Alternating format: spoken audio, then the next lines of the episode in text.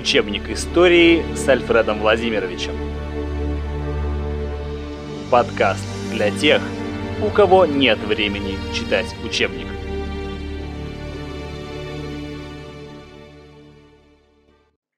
Добрый день, дорогие друзья!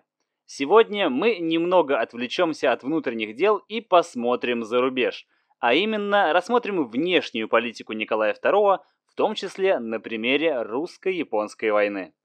Кстати, если вы когда-нибудь слышали термин «маленькая победоносная война», то знаете, что придуман он применительно именно к русско-японской. Изначально она должна быть именно такой – быстрой, успешной, укрепляющей патриотические настроения граждан. Но об этом чуть позже. Традиционно, в силу своего географического положения, Россия ведет внешнюю политику на два фронта – на западе со странами Европы и на Дальнем Востоке главным образом с Японией – Китай в то время еще очень слаб, и брать его в расчет никто не хотел. Какими же были главные задачи России во внешней политике? Во-первых, не допустить военных конфликтов в Европе, потому что Россия автоматически оказалась бы в них втянутой, но не была к этому готова ни морально, ни физически, а еще более материально.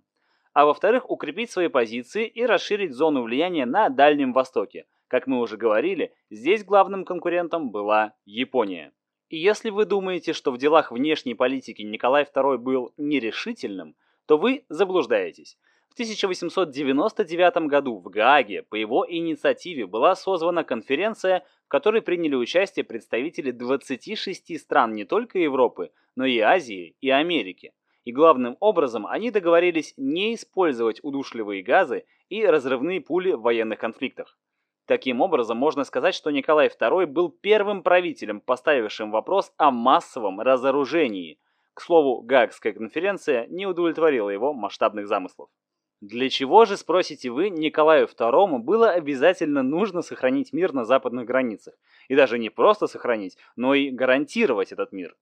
Конечно же, для того, чтобы действенно проводить свою большую азиатскую программу, выполнению которой активно мешала Япония.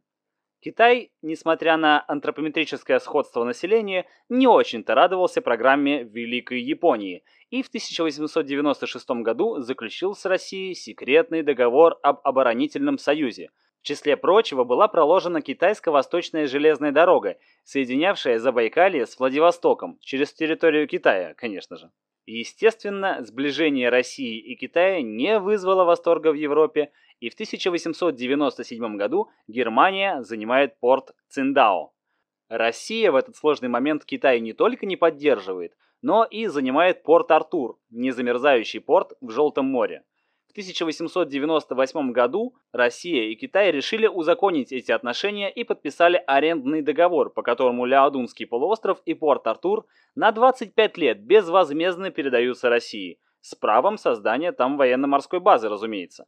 Такому маневру были не рады не только японцы, но и кто бы вы думали? Ну, кто бы вы думали? Волшебный кролик! Нет, не волшебный кролик, а наши старые добрые партнеры Англия и США. Последние очень щедро помогали Японии кредитами, сырьем и вооружением. В 1903 году Николай II созывает совещание по делам Дальнего Востока – Многие чиновники призывали начать готовиться к войне, но Сергей Юльевич Витте, год назад вернувшийся из поездки на Дальний Восток, имел особое мнение по этому вопросу. Он предлагал вести широкое экономическое освоение этого региона и заявил, что Россия к войне не готова. Да, любит на Россию нападать без объявления войны. 27 января 1904 года за 40 лет до полного освобождения Ленинграда от немецко-фашистских захватчиков японский флот атаковал русскую эскадру, стоявшую на рейде Порт-Артура. В тот же день, днем, в нейтральном корейском порту Чемульпо японская эскадра напала на крейсер «Варяг» и лодку «Кореец». Повреждения наших кораблей были фатальными. Пробраться к своим в Порт-Артур не было возможности, и чтобы не сдаваться врагу, было принято решение затопить крейсер, а лодку взорвать.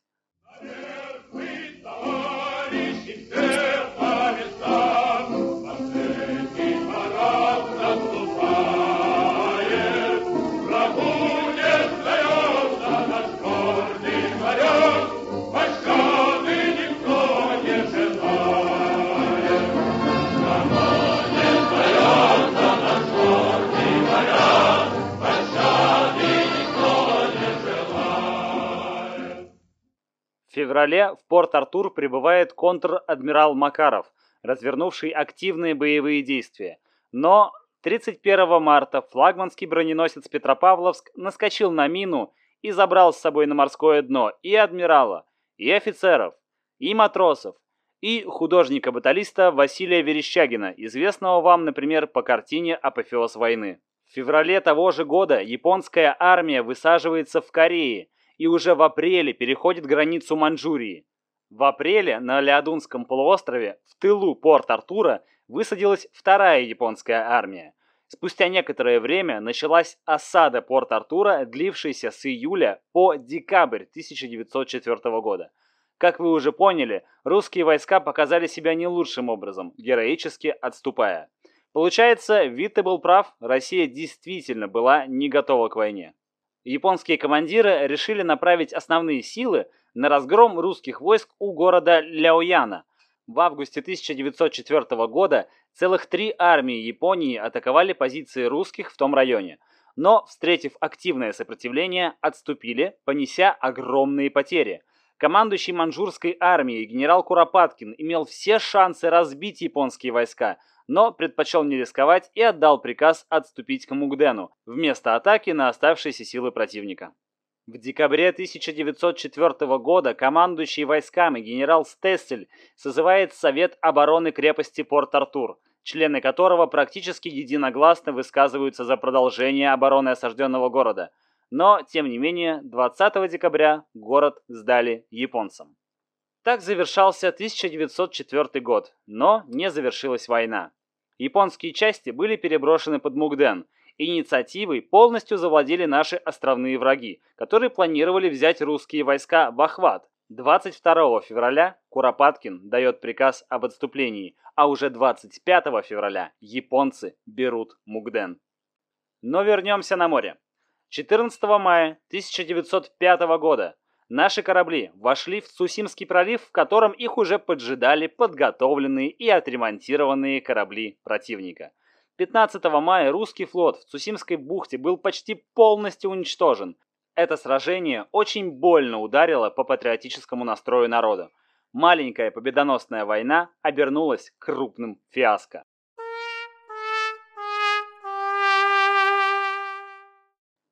После Цусимы вплоть до июня в войне было относительное затишье, прерванное высадкой японцев на острове Сахалин. Регулярных русских войск там не было – Поэтому с захватчиками два месяца героически воевали ополченцы, набранные из местных каторжан. Но, несмотря ни на что, эта война не могла длиться вечно. В России нарастали революционные настроения, а Япония потратила слишком много ресурсов на ее ведение. Всем сторонам конфликта стало очевидно, что мир необходим. Тем более западные страны и США, ранее поддерживавшие Японию, теперь опасались ее чрезмерного усиления и ослабления России. Соперник на Тихом океане им был не нужен ни в лице голубоглазых, ни в лице японцев. Переговоры при посредничестве президента США Рузвельта проходили в городе Портсмут. От нашей страны на переговоры был выдвинут всезнающий и опережавший свое время Сергей Витте. Итак, краткие итоги Портсмутского мирного договора. Россия признает Корею сферой японского влияния. Обе стороны выводят свои войска из Маньчжурии. Россия уступает Японии южную часть Сахалина и права на аренду Порт-Артура. И японцы получают право рыбачить вдоль русских берегов в Японском, Охотском и Беринговом морях. Также по итогам войны Россия находилась в дипломатической изоляции – ее поддержала лишь Франция, а Англия и Соединенные Штаты заняли прояпонскую позицию. Ну а в Европе усиливалась Германия, что привело к образованию в 1904 году Антанты, сердечного согласия между Англией и Францией, а в 1907 году в Петербурге между Россией и Англией был подписан договор о разграничении сфер влияния на Ближнем Востоке, что окончательно раскололо Европу на два лагеря – Антанту, в которую входили Россия, Англия и Франция, и Тройственный союз, состоящий из Германии, Австро-Венгрии и Италии. До Первой мировой войны оставалось немногим более 7 лет. Напоследок я предлагаю вам послушать русский вальс начала 20 века, посвященный погибшим в русско-японской войне воинам 214-го резервного Макшанского пехотного полка. Автор Илья Алексеевич Шатров. В феврале 1905 года 214-й резервный Макшанский пехотный полк в тяжелейших боях между Мугденом и Ляояном попал в японское окружение и постоянно подвергался атакам противника. В критический момент, когда уже заканчивались боеприпасы, командир полка, полковник Петр Побыванец, отдал приказ «Знамя и оркестр вперед!». Капельмейстер Шатров вывел оркестр на бруствер окопов, отдал приказ играть боевой марш и повел оркестр вперед за знаменем полка. Воодушевленные солдаты ринулись в штыковую атаку. В ходе боя полк под музыку оркестра непрерывно атаковал японцев и в конце концов прорвал окружение ходе боя погиб командир полка. От 4000 личного состава полка осталось всего лишь 700 человек. Из оркестра в живых осталось только 7 музыкантов. За этот подвиг все музыканты оркестра были награждены Георгиевскими крестами. Илья Шатров офицерским орденом святого Станислава третьей степени с мечами, а оркестр удостоен почетных серебряных труб. На этом сегодня все. Ставьте лайки, подписывайтесь на этот подкаст на платформах Simplecast, Яндекс Музыка, Google Подкасты и не забудьте вступить в наше сообщество ВКонтакте. Новые выпуски теперь появляются и там тоже. Единственная моя просьба к вам – делитесь любым эпизодом этого подкаста в любой вашей любимой социальной сети. Так намного больше людей смогут услышать учебник истории. Большое спасибо всем за любовь к истории нашей страны. Всего вам доброго и помните, что история – это лучший учитель, у которого самые плохие ученики.